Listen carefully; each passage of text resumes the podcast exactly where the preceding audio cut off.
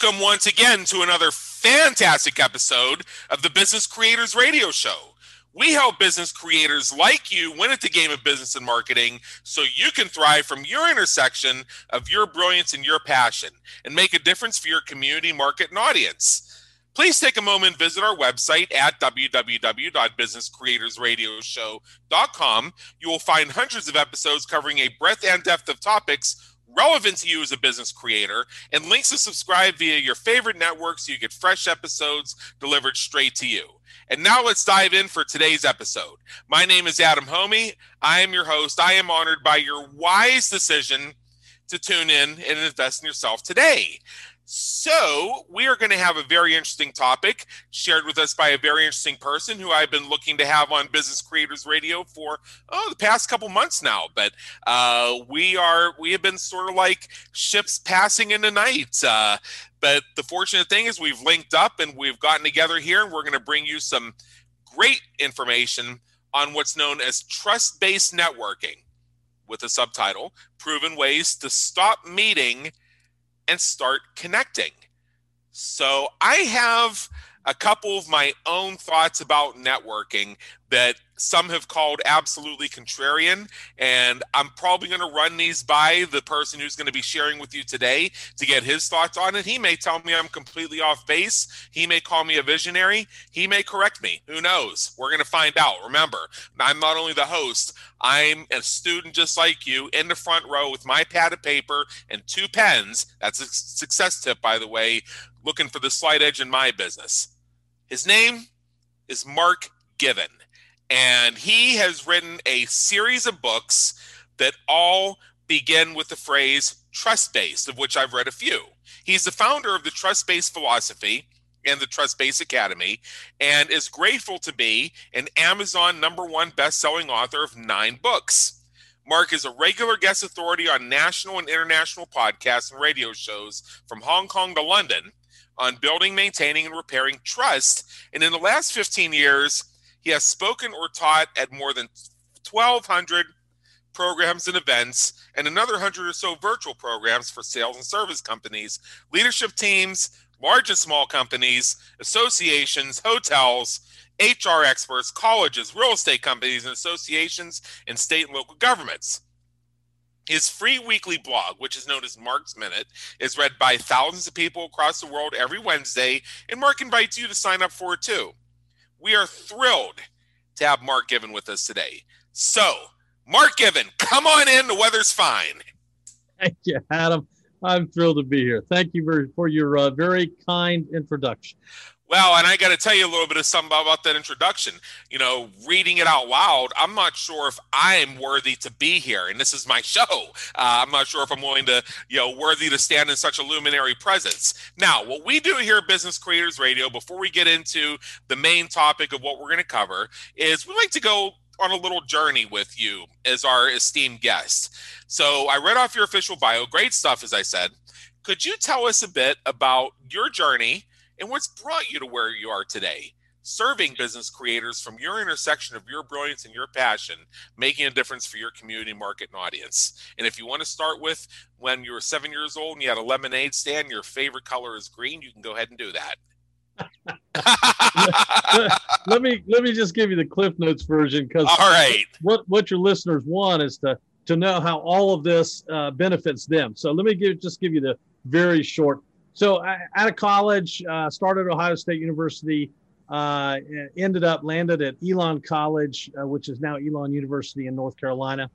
And uh, right out of college, I started a uh, in insurance for just a couple of years, and then opened a retail company, which I had for uh, 20 years. Started one location, grew that to 47 locations, only because of um, you know, uh, surrounding myself with the right people that knew how to network and sell and do it properly. And so I uh, sold that company and then got a real estate license, began writing books about uh, about the strategies of success. And, and I, I recognize that trust is the foundation of everything, both in business and in life. And so what it really means for your listeners is no matter what they do, no matter where they come from, no matter what their experience, they don't have trust, uh, and if they don't know how to build, maintain, and repair trust, well, they're going to have some struggles along the way, or they're going to have tremendous joys and success. And so that's really why I'm here today is to help people understand how to build, maintain, and repair trust, not just the concept of it, but the science behind it. And the last thing, the very last thing, most important of all, is that trust is not just about business because it's also about personal relationships. My wife and I have been married for 42 years. We have five wonderful children. They're all married. We have getting ready to have uh, our ninth grandchild. And uh, if they can't trust me, well, my life is kind of my business goes down the crapper too. So right. Uh, so it's it's all about the science, not just the concept of trust, Adam, but the science of trust. How you do it, how you maintain it, and how you repair it when you mess it all up. Let's just dive in with there, dive in right there, because everything with you seems like it's trust based. You've got so many books that have the word trust based in them. You have the trust based philosophy, the trust based academy. Uh, so what's awesome is you have created such ownership around trust based. So what is this science of trust? Let's start there. Well, we all know what trust is. I mean, we know it when we see it, we know it when we feel it. Uh, but what what most people don't understand is that there is the, there's a science behind it. In other words, I'll, I'll give you the very quick version. Harvard spent 15 years studying influence. They spent uh, thousands and thousands and thousands of hours that they invested and probably millions of dollars. And one of the interesting points for your listeners and for you and me is to understand that when it comes to trust, and, and of course, we're going to talk about networking today. So let's kind of dive into that little piece, which is what they discovered was that first impression that we make when we get out there in the world and people are looking at us or they're trying to determine based on a phone call or an email whether we're trustworthy do we have competence and care? People decide they make that decision about us in 50 milliseconds not not in seconds or minutes or you know you, you know we, we just 50 milliseconds that's it that's what they discovered. That was mostly face to face eyeball to eyeball but still, we have to consider the fact that every single thing we do and everybody we're interacting with is they they want to know can they can they count on us? Can they trust us from both an intellectual standpoint but also a caring standpoint? Do we have a good heart? And do we have some competence so that we're not going to harm them in some way put ourselves above their needs? So right. that's when it comes to networking man is that critically important well, yeah. Um, so I promised our listeners that I was going to run a couple things by you as far as networking. You know, uh, I rate so far in the introvert side of the scale here that I actually check with meeting planners to find out when the networking is so I cannot be there. Uh, I no, I, I exaggerate. I exaggerate. I but uh, but I um but uh, to the but the seriously, let me get to my serious point with that. I was a little bit of a an attention getter for our audience. The serious point is that networking is not easy for me, and it's not easy for about half the population. So we go into this thing, and we're already halfway not wanting to be there. We're not vibed into it, and we're not tuned into it, and we're using lines like, "So, what do you do?" Now, uh, how does that inspire trust? Because I can see why people may have concerns about networking in terms of the trust building factor. Because it's like, you know, why am I here, and why am I having these conversations, and why should anybody really care one way or the other? That, that's a great question. So so let's go down the path, and you may have more, but let's go down the path with this one. Adam, I've you know I've researched and looked at your site and and what you've done with your radio show. You've had, I mean, literally hundreds of these broadcasts, and in one way or the other, you have to connect with people in two ways. One, you have to connect with them in such a way that people want to be on your show, and then secondly, you've got to at least have enough confidence and trust in somebody that they're not going to blow it if they get on your show. So, right. No matter what we do, no matter where we go, even if we feel uncomfortable networking, networking is a critical part to building relationships, to building our business. And so we don't have, it's not about having a wonderful, just, um, you know, uh, expressive personality. It's about understanding that the, the importance of trust is finding the, the, the key people that you can connect with and saying the right things so that you know that they're a good fit for you. And so the the uh, the short version again is that I really teach. I teach something called the pyramid of trust, and and there's four there's four levels in that.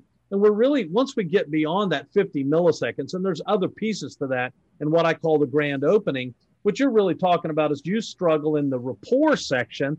That's the next level.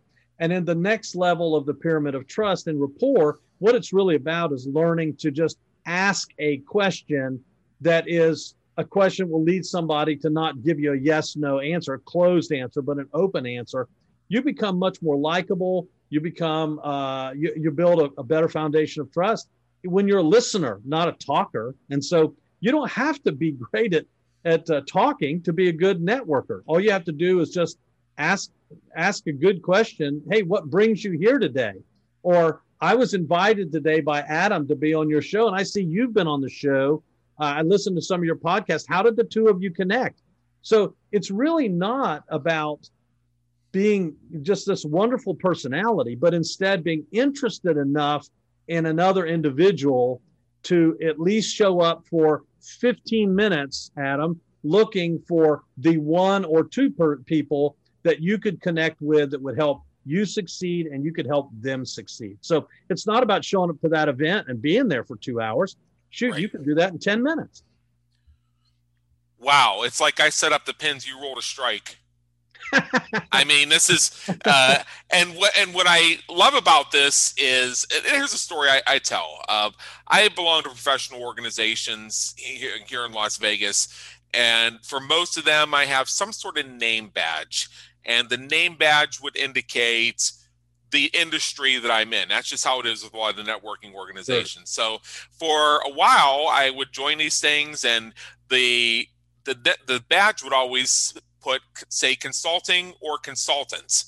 And so I'd be and have these people lean in and adjust their glasses, squint at my name tag, and say, "So, uh, Alan, I I mean Adam, uh, what kind of consulting do you do?" Now, I actually had the best conversation with somebody when I looked them dead in the eye and said, What the hell does it matter? and I took a chance that they were kindred spirits. Sure. And they laughed when I said that because they realized that I had just gotten to the whole core of the issues with networking that we see in the environment of business. So they sure. recognized that uh, that was basically a, a, friendly setup because what actually mattered in that interaction was how I could serve them. Well, it, it doesn't matter as much what kind of consulting I can do. It may, means nothing until I know what it is that drives their needs, wants, uh, whatever's on their pyramid or hierarchy of needs, what have you, and how I can be of service to them as a result of what they share with me. Yeah, and you know that's a big failure that many people have when they go to networking events. They they uh, they show up at some program, some event, some party, some social, wh- whatever. Uh, you know, there's a thousand different ways we can network, and the idea, their belief is how can I go grow my business? And what you just said was, I'm more interested in finding one or two people that I really can help them. And if they win, then I win. And and so it's a complete reversal of the the attitude that most people go into network, and that's why they fail at it. Adam is because they go in with the wrong with the wrong intentions. They go in with how can I make more money? How can I grow my business instead of you know, maybe there's one or two people here that I could get to know them a little bit and we would connect and there might be some way I could help them. And if they win, then I win. So uh, it, it is different. It's completely different. It's asking questions. Even Dale Carnegie was teaching that back in uh, in the 1940s that uh, you know people make decisions based on emotions. They justify those decisions with facts and you kind right. of you you kind of you kind of stung them with a little emotional statement like why should you care what i what i do well actually actually actually what i said what i said is what the hell does it matter? but uh, but let me let me put part two on that. I okay. when I first became a, an entrepreneur around 2005, I went to some conference just a few months after I made that full time jump. It might have been the National Speakers Association conference for all for all I know. I cannot remember. But I just know going to the various breakout sessions and the various keynotes, what have you, and in almost every single one I ended up in, there'd be this guy who would ask a question, who would make a comment. He'd walk up to the microphone, and I can't remember his name, but every time he said his name, he would say, owner of bestboatshoes.com. That website's not even live anymore, but I remember that domain. Now, the point being is here we are 15 years later, I just said I don't remember the guy's name, but I remember that domain. Now I knew even at the time what he was doing, but I couldn't put a, a phrase to it. I couldn't describe it, but now I can. Is he was finding a way to be humorous about the situation and saying something that would be memorable. So I thought about that with all these name badges that said consultant on them, and I was having a bunch of what kind of consulting do you do, Adam? Questions uh, with people who had absolutely no need for consulting whatsoever and probably didn't know anybody either. So I switched it to author. I had the name yeah. tags all redone. In most cases, I had to pay a fee to do it, but I was happy to do it. So now I'll say author. So now they lean in and say, What book have you written? Oh, sure. I'll tell you all day long about Groundhog Day is an event, not a business strategy. Yeah, that's and by the baby. way, that's yeah. that's a lot more interesting than than the consulting. I mean, you you hit it right.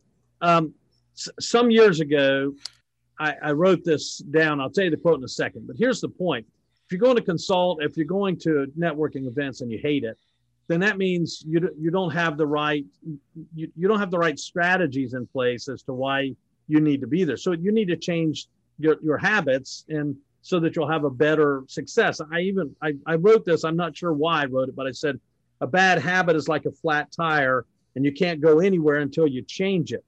And and that's kind of like what you were talking about. You can have that consultant, which is boring, and and people maybe maybe say something, but they're saying it out of kindness, not out of interest.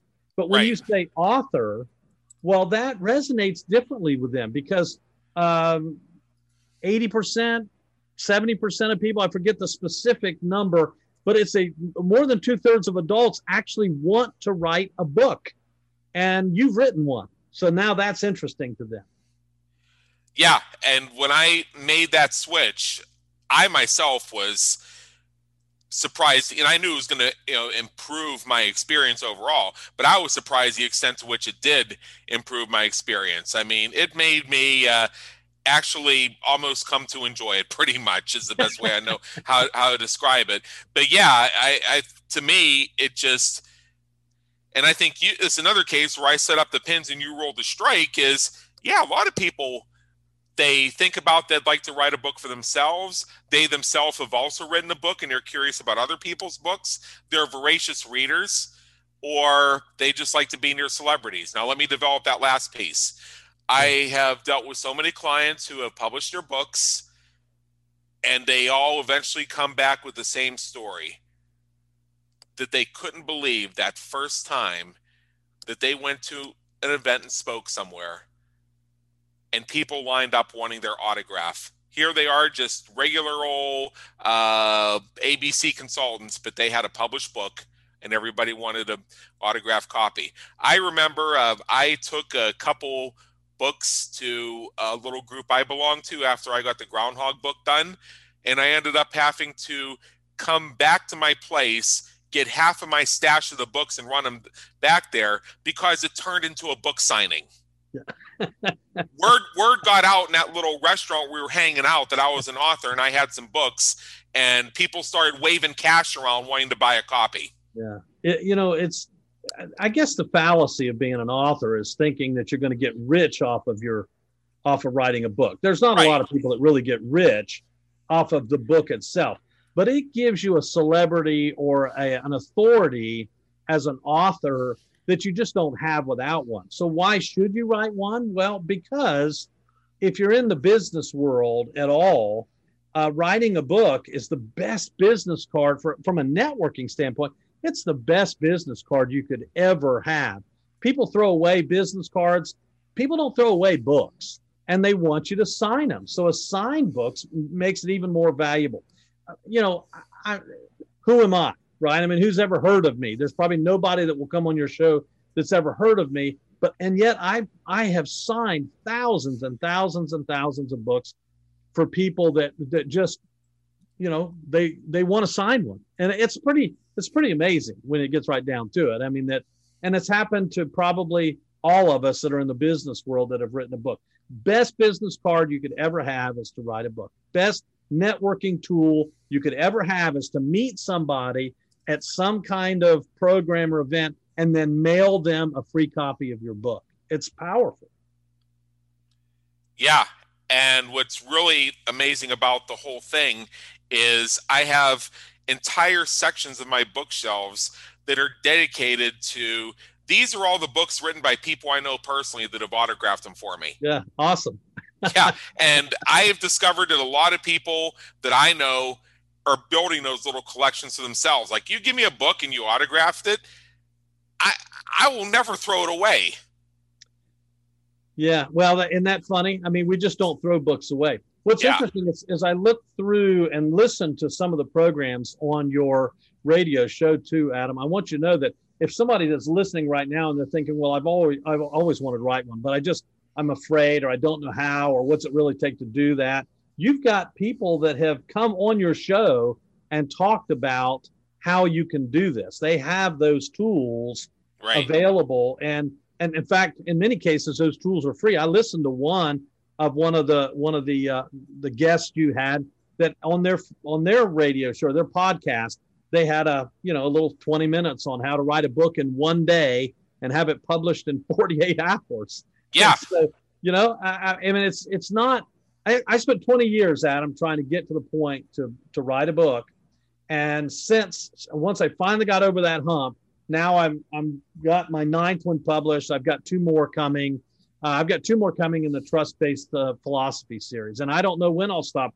I'd, I'd love for trust-based philosophy to be like chicken soup for the soul, and I end up with, you know, 30 or 40 or 50 of them. So there's no end in sight. We'll just keep writing them until we don't have anything else to write about. Oh yeah, and, and that's great when you have a series like that, like trust based. Uh, and I've seen other series like that where it begins with the same word or the same phrase, and they're all bound by a common thread, which in your case is the science of trust, which I think is I think is fantastic. So, uh, you know, I'd like to just a little bit more curious about this is let's say that somebody comes to you and they want to have the traditional here's my business card networking type conversation and they don't think to themselves that they could just look the person in the eye and say what the hell does it matter? How i mean let's so so let's say i come to you and i say so uh so mike i mean mark uh kind of consulting do you do? Yeah. All right so here i so here i am and I look like somebody, at least on the surface, that may need to recalibrate my reasons for networking. It's not to grow my business, so to speak. Uh, how would you recommend for your listeners or for our listeners to turn that around? What can they say to turn that around that may not be as blunt as what I said uh, in order to make the experience more authentic for them and for their interlocutor? Sure. Well, I mean, if you got the name tag and they approach you with, so what do you consult on? It, it really would be uh, a little bit rude. I mean, with what you're saying, Adam, there's going to be some people that don't respond well to that, but then you're right. looking for a certain kind of person that does respond to that. Right, right, but, right. That's given. Other, yeah, there are other personalities that say, "Oh, I could just never be that brash. I could not do that." So for those yeah. people that have that tender, kind heart and they're peace, you know, they're peace givers and they they would never give that kind of response. Then obviously, as a when you're trying to build trust and a response, and somebody says, Well, what kind of consulting do, do you do? It would be unkind for those people to to give anything but a a short, brief answer. And when I say that, I mean it should not last more than about six seconds. Well, I consult on trust. I work with companies and organizations and associations on building, maintaining, repairing trust. You can say that quick. And yeah, and, sentence know, fragment. Yeah, but some people call it a um, an elevator speech. Uh-huh. I don't really I don't really like to do that. To me, elevator speeches are too canned. They're too uh, you know they're too well they're too slick. So I just want to give a kind response that says, well, I work with companies, organizations, associations, and I help them build and maintain, repair trust. I mean, I th- that may sound slick. I don't mean it to sound slick. It just needs to be sincere. And then you then you need to turn it right back around to them and say, and I you know, I love doing that, but what is it you love doing? Or hey, what brings you here today? Because the truth is, all they're really doing is asking a question to get an idea of what you do and what they want more than anything is for you to turn it back around to them so they can talk. We love to hear ourselves talk. And so the, the key the, the key principle to answer your question, try to hit another strike would be answer the question in just a few seconds, not more than about six. Don't go more than if you go eight, you're going too long. You're you're you're now boring them their their brain has shut off they're not listening to you anymore so you give a very simple but you know uh, truthful answer sincere answer and then turn it right back to that to them and say but what brings you here or or uh, what is it that that you love doing you know i mean you don't have to say what do you do for a living you know you could say just something that's kind of gives them an opportunity because people want to talk about themselves. They want to talk about their families. They want to talk about their work. They want to talk about what they do for fun.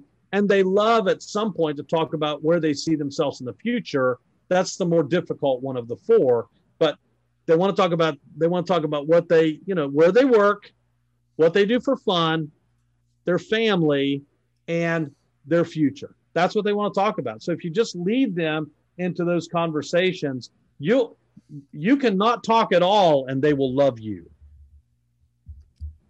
Yeah, see that right there is is what I find very interesting about this whole thing is how you and I, and I, I loved about it is it doesn't take a lot of words. In fact, the fewer words, the better. So you mentioned elevator speeches, and I myself have never been any good at that elevator speech business. It, it feels so inauthentic to me like i'm reading off a script and like i'm in a play or something like that and that just has never worked for me so it's actually educational to me because i never myself before thought that well i could just say it in a sentence fragment and turn it right around on the other person. I'm familiar with the concept of turning it around on the other person or turning it back to the other person rather and getting them to speak about themselves because people love to feel appreciated and people love to speak about themselves. And I even said earlier that you know it doesn't matter what kind of consulting I do until I know what they need. Yeah, that's right. Hey, let me give let me give your listeners a more concrete um, way to remember this. I like and concrete. So, yeah, it's the we call it the Ford concept, F O R D, not the car. It's just an acronym. It stands for family, occupation, recreation, and dreams. And so the goal with giving that quick few second response about so that you're sincere, but the goal then would be to inflect it, you know, to turn it back, re- reflect it back on them, and use the Ford concept. You would you would lead them to to respond in some way. You'd ask them a question or you would lead them with some kind of words that would have them give them an opportunity to talk about Ford, family, occupation, recreation, or dreams. You go down that path with them. They can talk to you for, well, it's just like what you said about ask you about books, right? You can, all I got to do is ask you about the next book you've ever been thinking about writing, Adam. How long could we talk, right? Uh, yeah, we could we could change the topic of this interview right now. We could just discuss that. and that's the point. If we were out someplace and I know that you're an author, then all I have to do is say to you, "Hey, Adam, what are you what are you working on? I know you wrote the Groundhog book. What are you working on next?" Boy, I tell you what, you could talk to me for 30 minutes about that, and if I'm sincerely interested and you know listen to you, when we get done, we can walk away, and you'll think that I'm the you know, the coolest person, you know, at the party, and I didn't, you don't know anything about me. You just know I ask you about your next book. Yeah. And you know that goes back to something else that people may not remember what you say, but they'll remember how you made them feel. That's right. Maya so, Angelou was the one that said that. You're exactly right. So yeah, and that is the truth. She she was the first person that ever said it.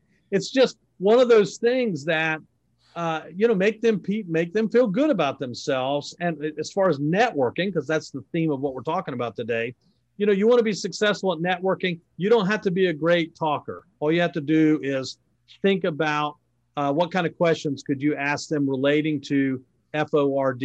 Man, you'll go down a path that people will love you.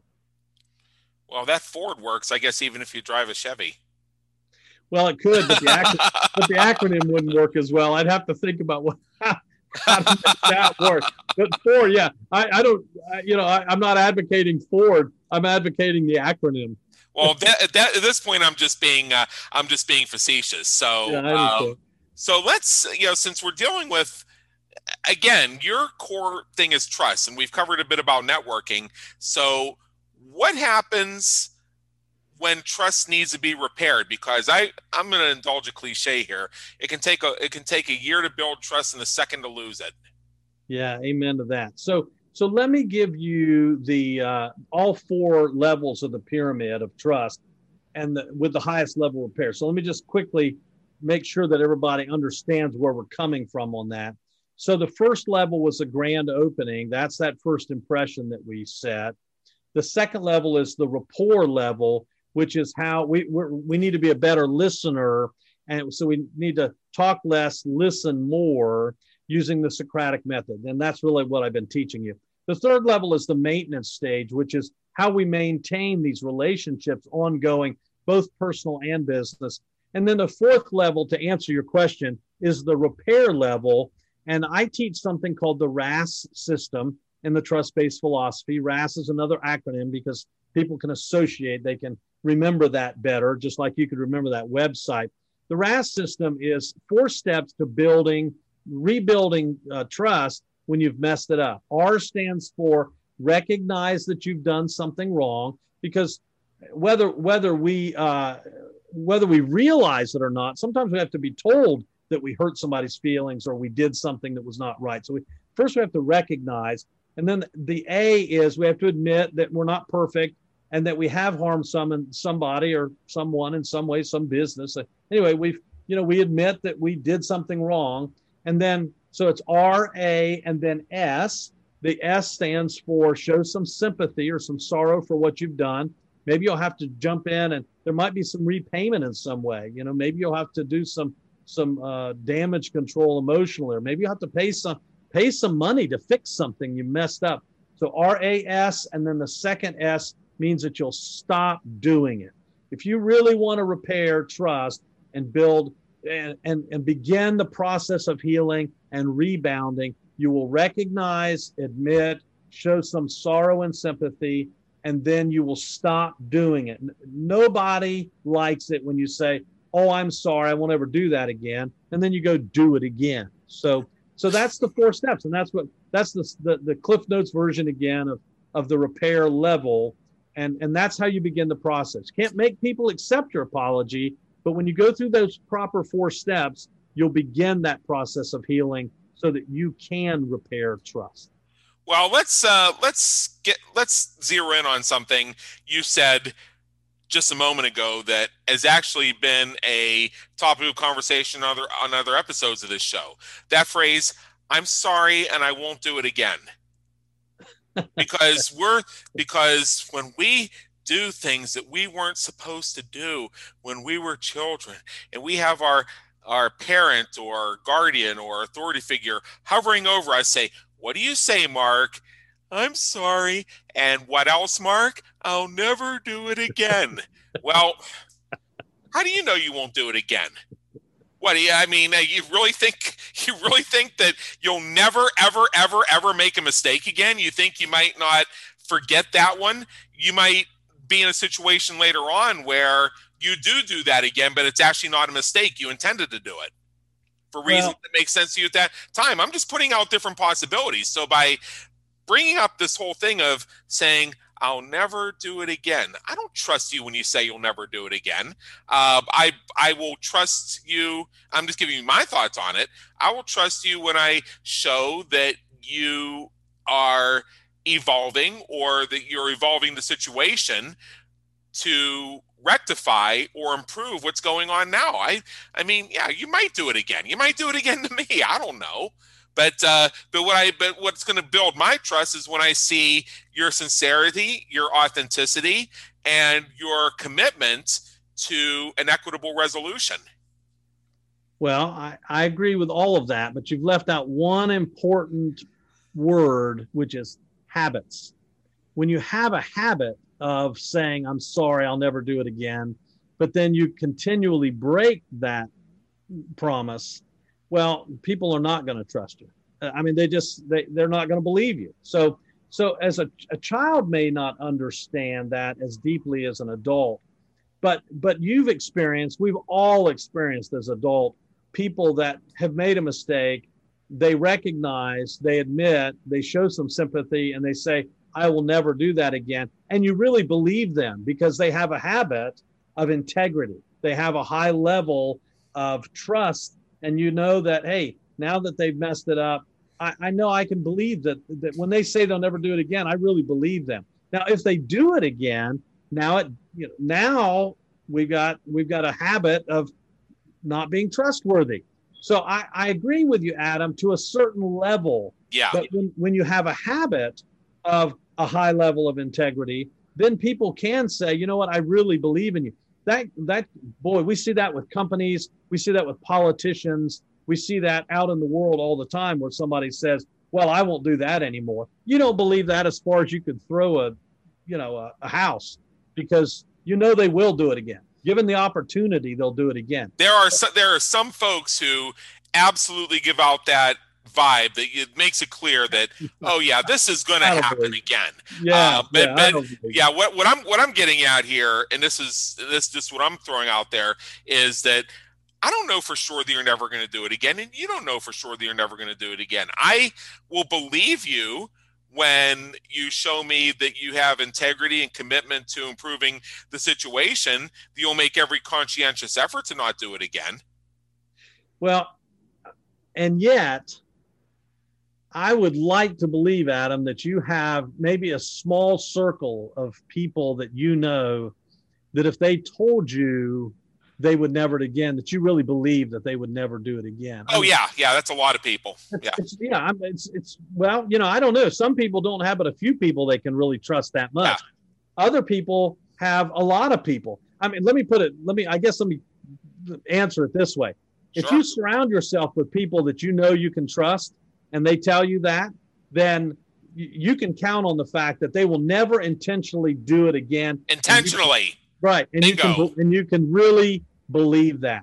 But it's it's this is not like hitting a golf ball where you shank it and you say, Well, I never want to do that again. And then you go out on, you know, two holes later and you shank it. This is this is a much higher level that we're talking about. So yeah, there, there are people that I that I know in my circle that if they told me, you know what, Mark, I, I recognize I've done something wrong. I, I'm so sorry for what I did.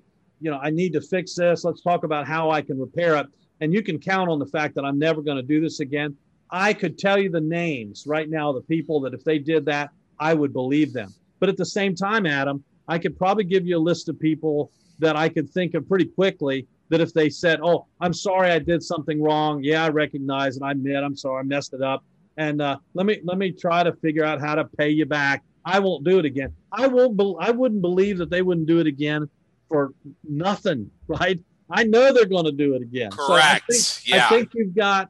I think you've got people in in both groups, and then in the middle, Adam, you've got people that you don't know well enough yet to know which side of the fence they're on, and so what we're always constantly doing in our lives they're trying to associate with people and put them on on one side of the fence. I love them. I trust them. I can count on them. Or you know i i may love them but it's because i have to love them but i don't trust them. I, I can't count on them. And Right. uh, we, we've all got we've all got those. We've I've got- I've been burned in uh, business relationships and personal relationships the same way, uh, where and it, it even came to the point where they knew I was giving them the benefit of a doubt, and they and they took it for granted, and then they threw it in my face and mocked me over it when they just did it to me again. sure. Yeah. And I and I, and I, and I think and I think that gets in the way of trust because I, most people I think have had something like that happen to them once or twice, and so hmm. it makes it more of a challenge for them to place trust in people because it's they've been burned before. It's like I mean, how many times do you touch the hot stove before you get the idea that maybe you shouldn't? Yeah, and and so the the scary thing, uh, because I'm not a psychologist, is to recognize that you can get to the point that you've burned, you've been burned so many times that you don't, you just don't trust anybody. And I I I hate to, I hate to to to know there are people like that, and I just I just feel for them because Yeah. the truth is there are a lot more good people in the world than bad, and and but sometimes we just have you know we just either through bad luck or or bad decisions we've surrounded ourselves with people that are not trustworthy. And but the the truth is there are many many many very trustworthy people high integrity people. And those are the people we should always be seeking is to find the people that we can trust we can count on we can believe them when they say i'll never do that again Right, right. So that was uh, almost 10 minutes on a simple phrase that we are taught to say when we're children that sometimes confuses the issue. And I made the point that there may be a case where uh, you would do it again, maybe not involving that person, but in a different situation. And in a different situation, it might be completely justified. Like I think of myself as being a kind, pleasant, generous person who likes to create connections. Uh, but I've had to tell people to go you know fuck themselves once or twice. Uh, and i and i even say that on my show every once in a while. So that people lean in and say oh my goodness he just said a bad word. But what what but what led that situation in the first place? Everything is a situation well the, look the and I, and I know you're thinking oh my goodness what did he just do yeah uh, and and It's here's a your little show not mine Oh, well, here's a little, here's a little thing for our listeners. Um, and uh, this, and I bring this up on many episodes of the Business Creators Radio Show. We have people who tune in to see if I will insert that kind of pattern interrupt, because we've discovered, and this is not only doing industry research and demographic research and avatar research, but actually speaking with the people who religiously tune into the Business Creators Radio Show every week or most weeks. And we've discovered the majority of people stream the audio in the background while doing something else. And you know what happens when you stream something in the background while you're doing something else? It begins to rah, rah, rah, rah, rah, Yeah. the teacher on peanuts. Yeah, that's exactly they right. say, so- yeah, that's exactly we right. drop something in once in a while. We don't even do it every time, but it happens every once in a while, and uh, they're waiting for it. Is it going to happen? Is it going to happen? Then when it does, what did I just miss? That must have been profound. I better go back I better, listen I better, I better, I better, yeah. lean, I better lean in and listen to the rest of this, and uh, I better subscribe so I can get this and other episodes delivered directly to my inbox every week. Yeah. Yeah, fresh fresh episodes delivered straight to you. So my point being is, you may even be in a situation where, yeah, I can reasonably assure you, no, Mark, I'll, I'll never do that again. In your case, but there may be another situation where I'm provoked into it by somebody else, and candidly, rational people would say they had it coming because it is a it can be a nasty world out there sometimes and i'm just sharing what other folks have shared with me on the oh. topic of trust and on the topic of being a kind and giving person in the world So let me let me go down the path and and give you my philosophy on this, which is please do you get to decide, just like everybody out there listening to this show gets to decide how you want to be recognized in the world. Do you Right. want to be the person that people would, if you had uh, people could trust me on your gravestone, that people would not laugh, right? They would say, that is absolutely true. I could trust them. I would have trusted them with the keys to my house while I was gone for a month and Yeah. never thought anything about it. Or you could choose to be the other person, which is I I wouldn't trust them as far as I could throw them. Or you could choose to be the person who's in the middle Sometimes you can be trusted, and sometimes you cannot be trusted. Now, I will tell you that for the most part, what the world is seeking is the person that they could give the keys to their house to and be gone for a month. Sure. Uh, right. That's what they're seeking.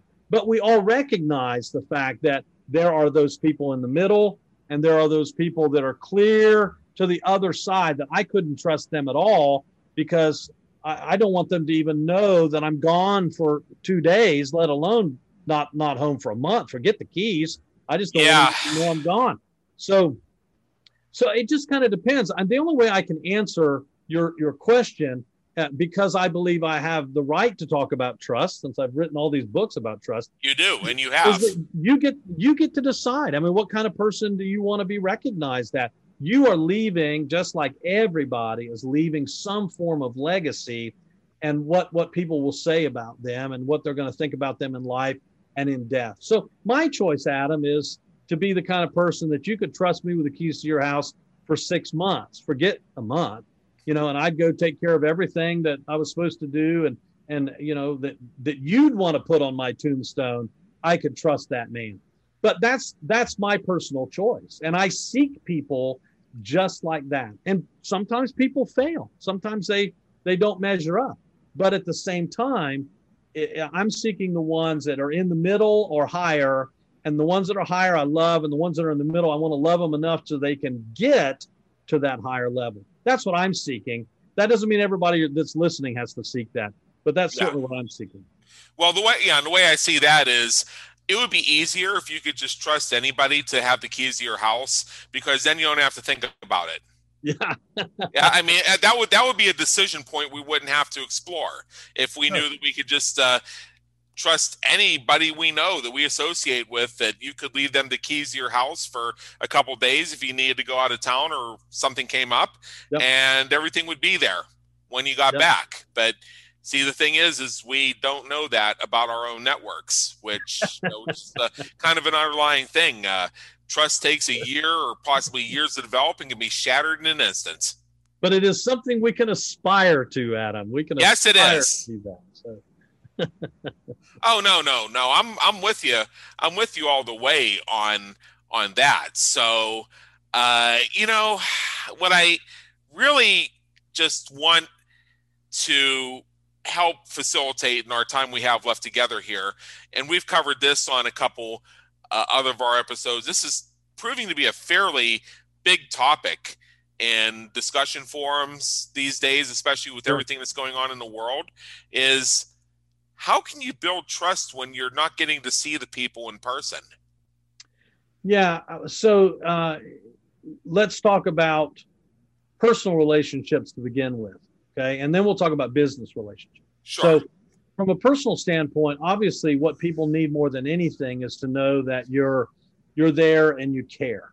So, I'll give you a personal, a very quick personal example. My mother's 93 years old right now. She lives in a active adult community that's apartments, not homes. And since March, they have not been able to leave their facility because of healthcare reasons. And so uh, and and they're with no end in sight. So we don't know when that will change. So for many, many, many months, I was not able, I'm not even allowed to go in and see my mother, who's 93. And I, you know, how many, how much more time has she got? So I had a choice, as you know, is her only son here in the area. Could she trust me enough to know that I would call her regularly? I would come and look through the window of her unit because she's on the ground floor, and you know, and talk through, talk to her on the phone. Could she trust me enough to know that she could count on me to keep some kind of uh, ongoing relationship, even amidst all the crazy? So, um, obviously, um, you know, what she wanted was important to her. So the key for building trust is for me not to fail her in that area. Now she's not good about picking up the phone and ever calling me. So it was really one-sided. I had to make sure I went to see her, went to call her, and so on and so forth.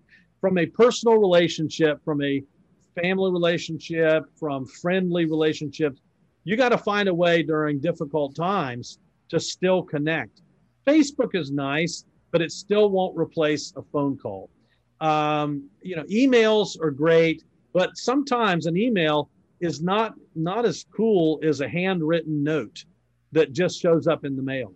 So, from a personal standpoint, how do we build, maintain, and repair trust? Well, hopefully, we won't have to repair it at all. We just make sure we keep those relationships going, even though they're very different right now than they ever have been, right? And probably in our whole lifetime. So, yeah. Now let's go to the business relationship. I got in the mail today. Great, great example of this. I got in the mail today something from uh, somebody that I'm a client of. So, so right. I'm their client. They mailed me a gift, which which was kind of silly, but it was a hat, a toboggan, and with just a little note in it that said, "Mark, just want you to know how important your business is to me." Now, Facebook message is nice, a handwritten note is nice, but some kind of something with a client that just says, "Hey, I haven't forgotten you." and these I can't come and see you in these difficult times, but I certainly have not forgotten you. It wasn't. I mean, come on, the toboggan probably cost three bucks, so it wasn't. Yeah. It wasn't expensive, but it was the point that it. it so I use four words as it as it relates to business. What can I do, uh, especially under these current circumstances, when I'm trying to build and maintain trust? What can I do to amaze, amuse, surprise, and delight. And what I've done now as a result of all of this is on my wall, you can't see this because we're on radio, but on my wall to my left, on a bulletin board in my office, I have a list of my 100 top business producing contacts. I have them nice. all written down. So I can look at that every single day when I'm going in or out the door. And I can, when I look at it, Adam, I cannot help but say, what have I done for that person lately? What have I done to amaze, amuse, surprise, or delight them? So, so there's the answer to your question. If I'm trying to build or maintain trust, I don't want to have to repair it. I just want to build it, maintain it. Then I've got to make sure, but with personal relationships and with business relationships, that I stay in contact and and technology is not sufficient to make that connection. I've got to do something beyond that that is that, that will amaze them, amuse them, surprise them, or delight them. And if I do that, I don't have to worry about these hundred people going away.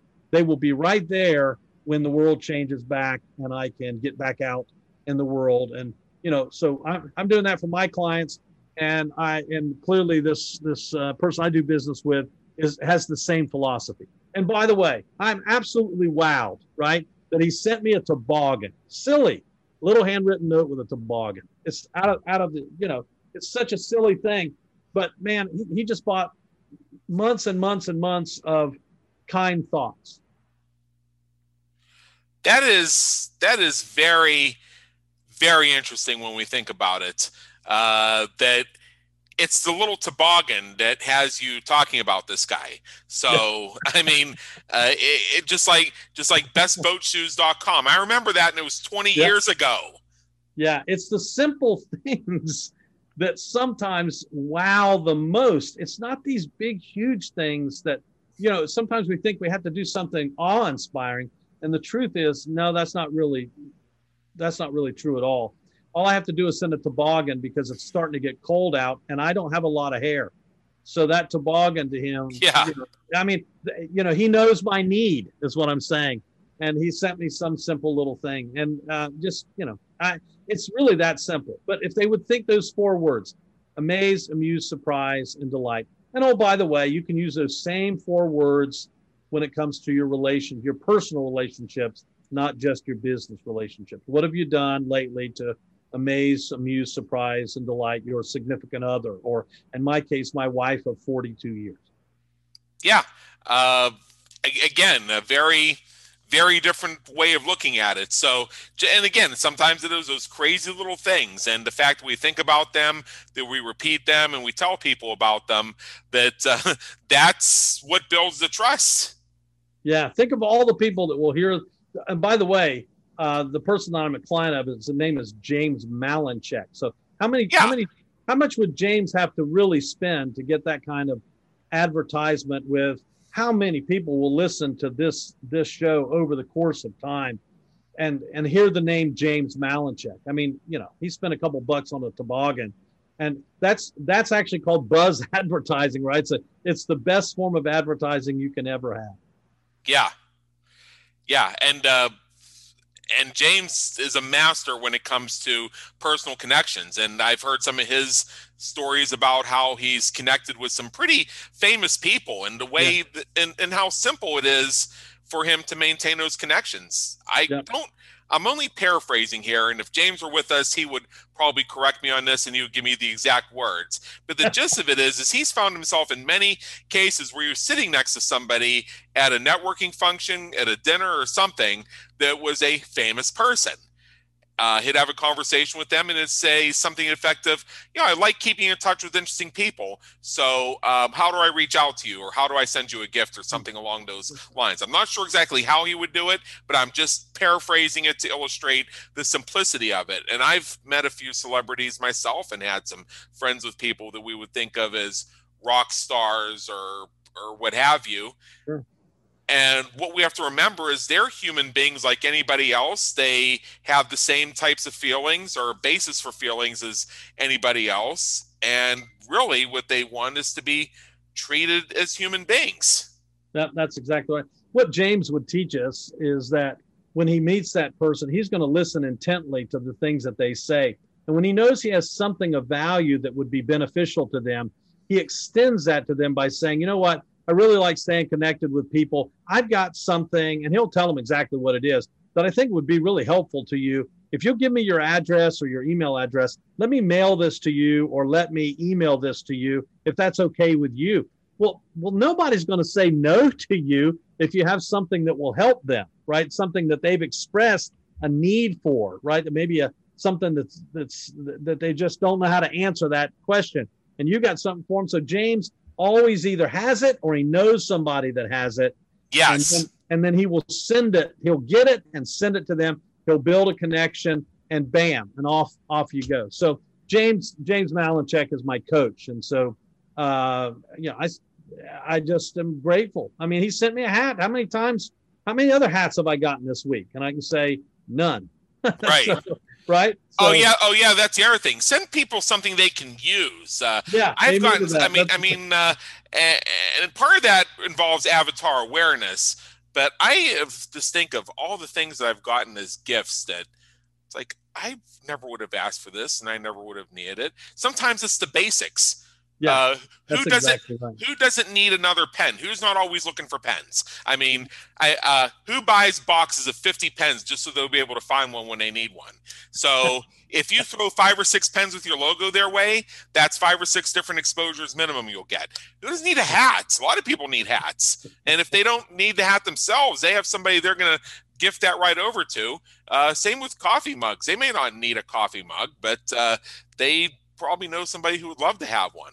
Yep, that's exactly right. I mean, so it's the simple things. You don't have to get all overly creative with this. It's about the cre- cre- feeling, creating the feeling that people have, and associating that feeling with you. So we're actually at the top of the hour here. We have two minutes left, and I want to give one of those to you.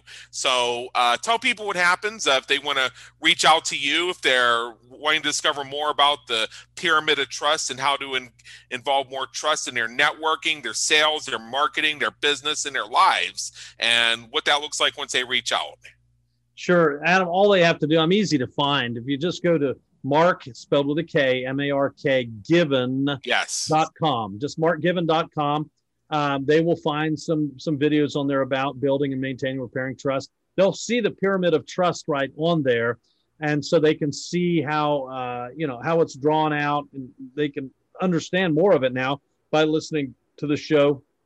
Um, my calendar is on there. Somebody has some need, and of course, my books are on there. I will tell you that they can right now, uh, you know, and it'll probably stay this way for quite a while. They can buy my books for less money on my website than they can on Amazon. So yeah. if they go if they go to my website, markgiven.com, and I would love for them to sign up for Mark's Minute, my one minute message that goes out every Wednesday morning.